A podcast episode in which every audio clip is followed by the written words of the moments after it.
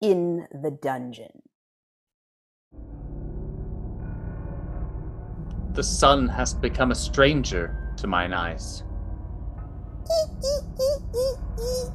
Ah, good prisoner. I have not seen the sun. For all two years, this fur has been growing.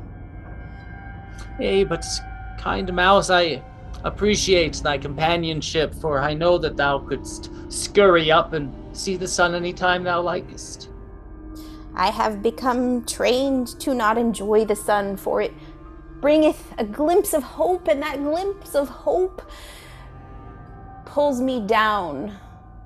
Ah, but down to me, your only friend, and thou art mine, for thy glint in thy eye is all the sun that I need. Ah, Raymond, it is thy phrases of beauty that hath kept me here, for I do not run away just to hear thy voice echo in this atmosphere. Yea, to feel my own self hunched over so low, it lifts my spirits to see thy perky whiskers smiling at me.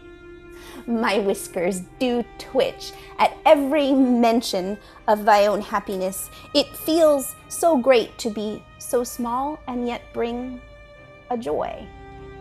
Yea, but I doth fear that thou art smaller, for thy ribs are fully visible through thy tiny belly as are mine.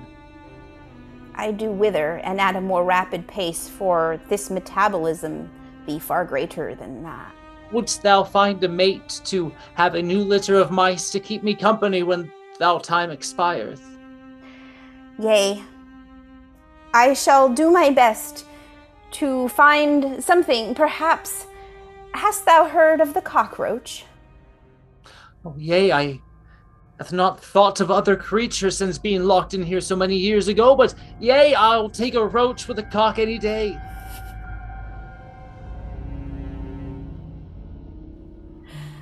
In the palace garden.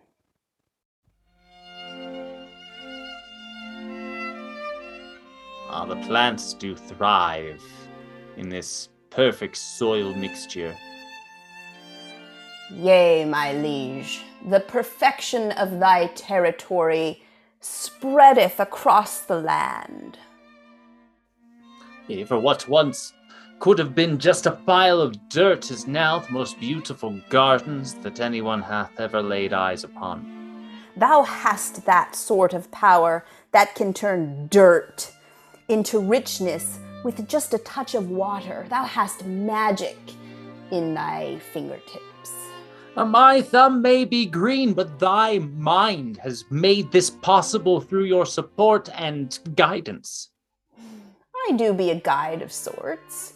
For example, I do instruct thee to attend to the garden, to attend to the stable, to attend to the country, and thus it all be rich with thy attention. Yes, thy attention has highlighted mine own, for I thought none of this would be possible until thou seest it in me. Our attentions be entwined like a circular ring of attention.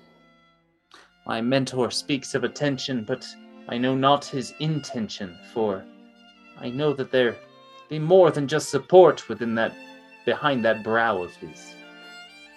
My liege speaks of attention, but I do not know should that be true support or perhaps just feeding into my own ego such that I give him more secrets of how to rule a perfect kingdom.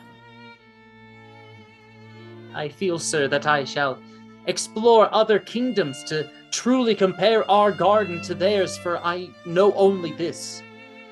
Ah, nay, uh, my liege, uh, this kingdom shouldst be enough, for if, if thou dost wander, thou mayest encounter uh, something more terrible and sinister. Ah, but perhaps I shall encounter something grander and more beautiful to realize that there could be gardens with more than five flowers within it. Well, if thou dost roll, then I shall roll with thee, for we are a circle intertwined, do remember. Ah, yea, then roll we shall to other villages, for this garden shall be a self sufficient biosphere now. And I do hope that I be self sufficient should I ever leave the grasp of my liege.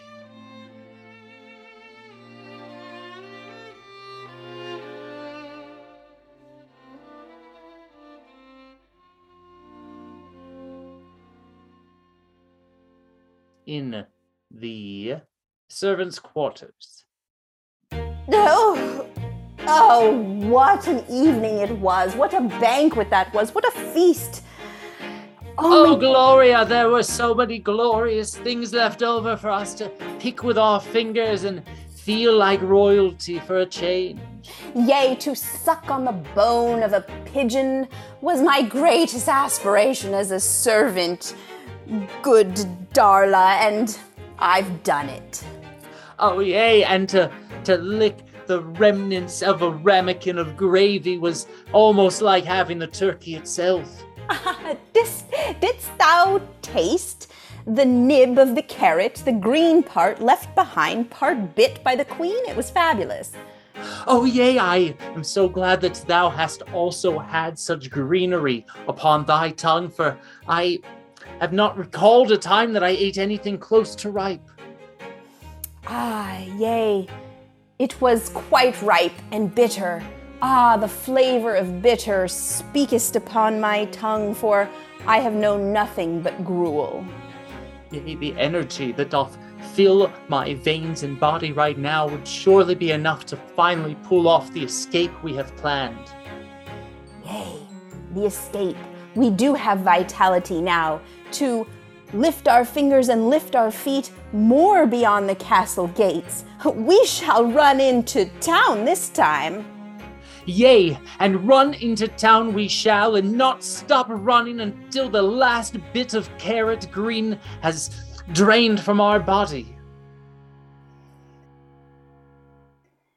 Shackled in the town square,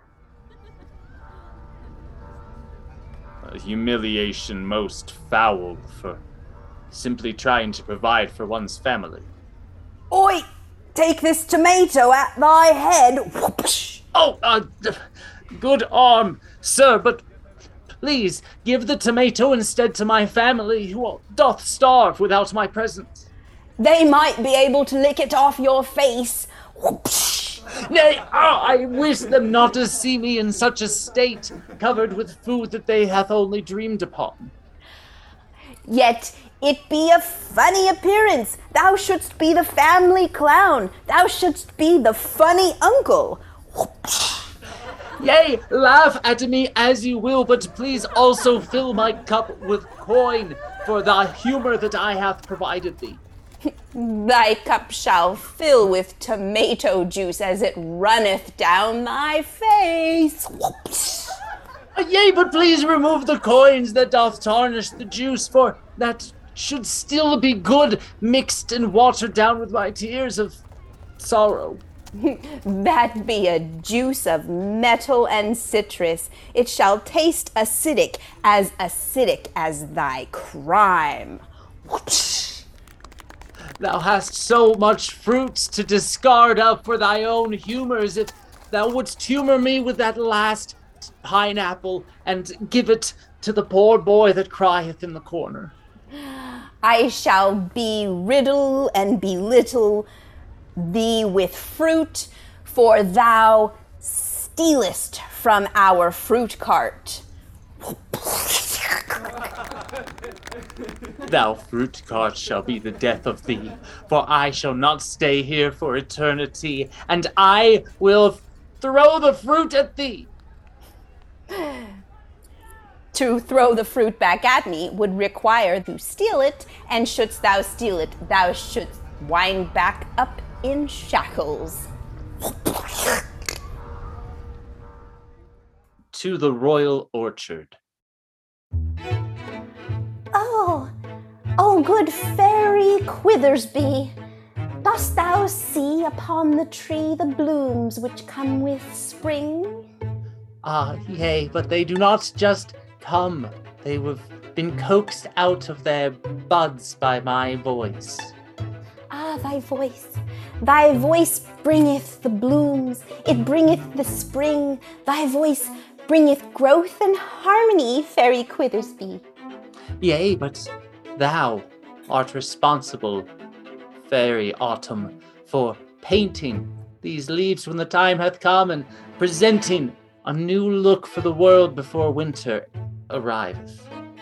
Yea, it be a dance between your voice and mine, and somewhere in the middle be summertime. Uh, where be summer anyway? Oh, hark, here comes that humid, heated beast. I wish it would have stayed there in the east. Buzz, buzz, buzz, buzz, buzz. Lazy, lazy, lazy. Summertime, please do not disturb us here, for spring has just arrived, you see. Ah, spring, with thy voice, quote unquote supreme, thou bringest the buds, but I bring the flavor, for everyone loves the fruit of summer. Yea, but these crops are no ne- are not nearly ripe. If you come in just overnight, they shall all spoil and rot and decay. But I be lazy, and today was the day I believed I thought my arrival to come. So I am here early, and I bring my son. I blame the town for polluting the air and making all seasons just try to compare what they think with what they should actually follow.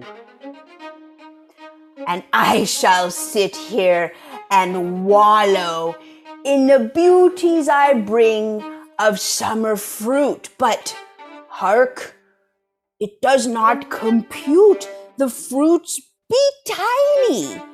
These fruits be fruitless. Yea, and now thou hast roasted all of the seeds so the town might not get the nutrition it needs. Oh, oh, Fairy Quithersby and Fairies of Summer, you, you idiot ape. Now my job be beleaguered and full of hate, for I cannot turn these summer fruits into the glories of fall. I do not have the soil for gourds nor squashes nor anything at all. Well, if fall will not come, then winter is here to ice all these plants and to freeze all the steers.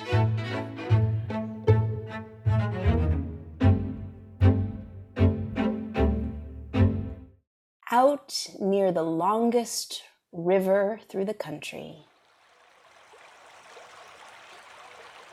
The wonderful thing about rivers may be that there be a start and an end, but none you can see. The water doth flow, and it doth ever change, and the stones underneath constantly rearrange, so that all water is, and yet all water was.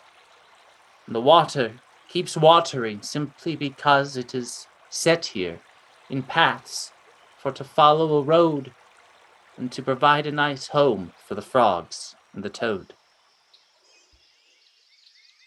And as the river flows on and on, I be the greatest forest in the beyond that stands strongly from the richness that water doth bring, and the roots which ground, the branches that reach and sing, provide home to the creatures, provide energy to the world, for we do make the oxygen which doth unfurl joys of life for all that comes round.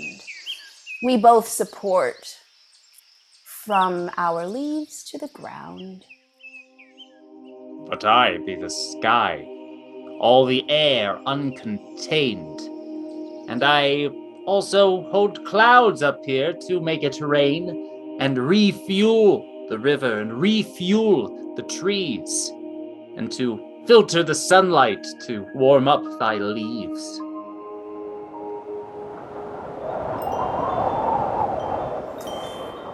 Oh, good Zeus, is thou playing architecture again? Why, yea, for I feel no other way to make friends with the people but to show them the rich world they live in. Thou createst people. Thou couldst put in their mind that you are thy friend. Thou could easily be friends with the things thou dost create. Thou art infinite, Zeus. The wonderful thing about creating a world is watching it grow and to live and unfurl. It is to see people become what they want and to guide them quite gently to see what they've got.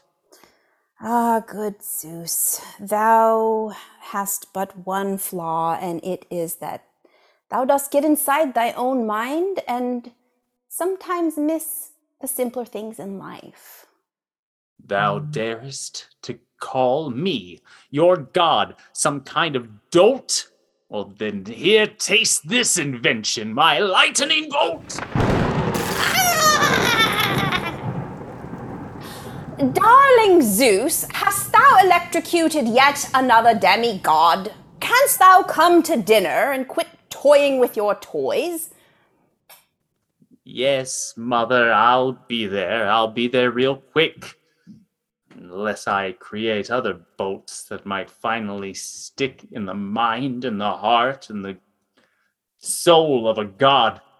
But until then, I'm sorry. I'll be right there, Mom. See? See? Yeah! That was radical. That was great. that was awesome. So much fun.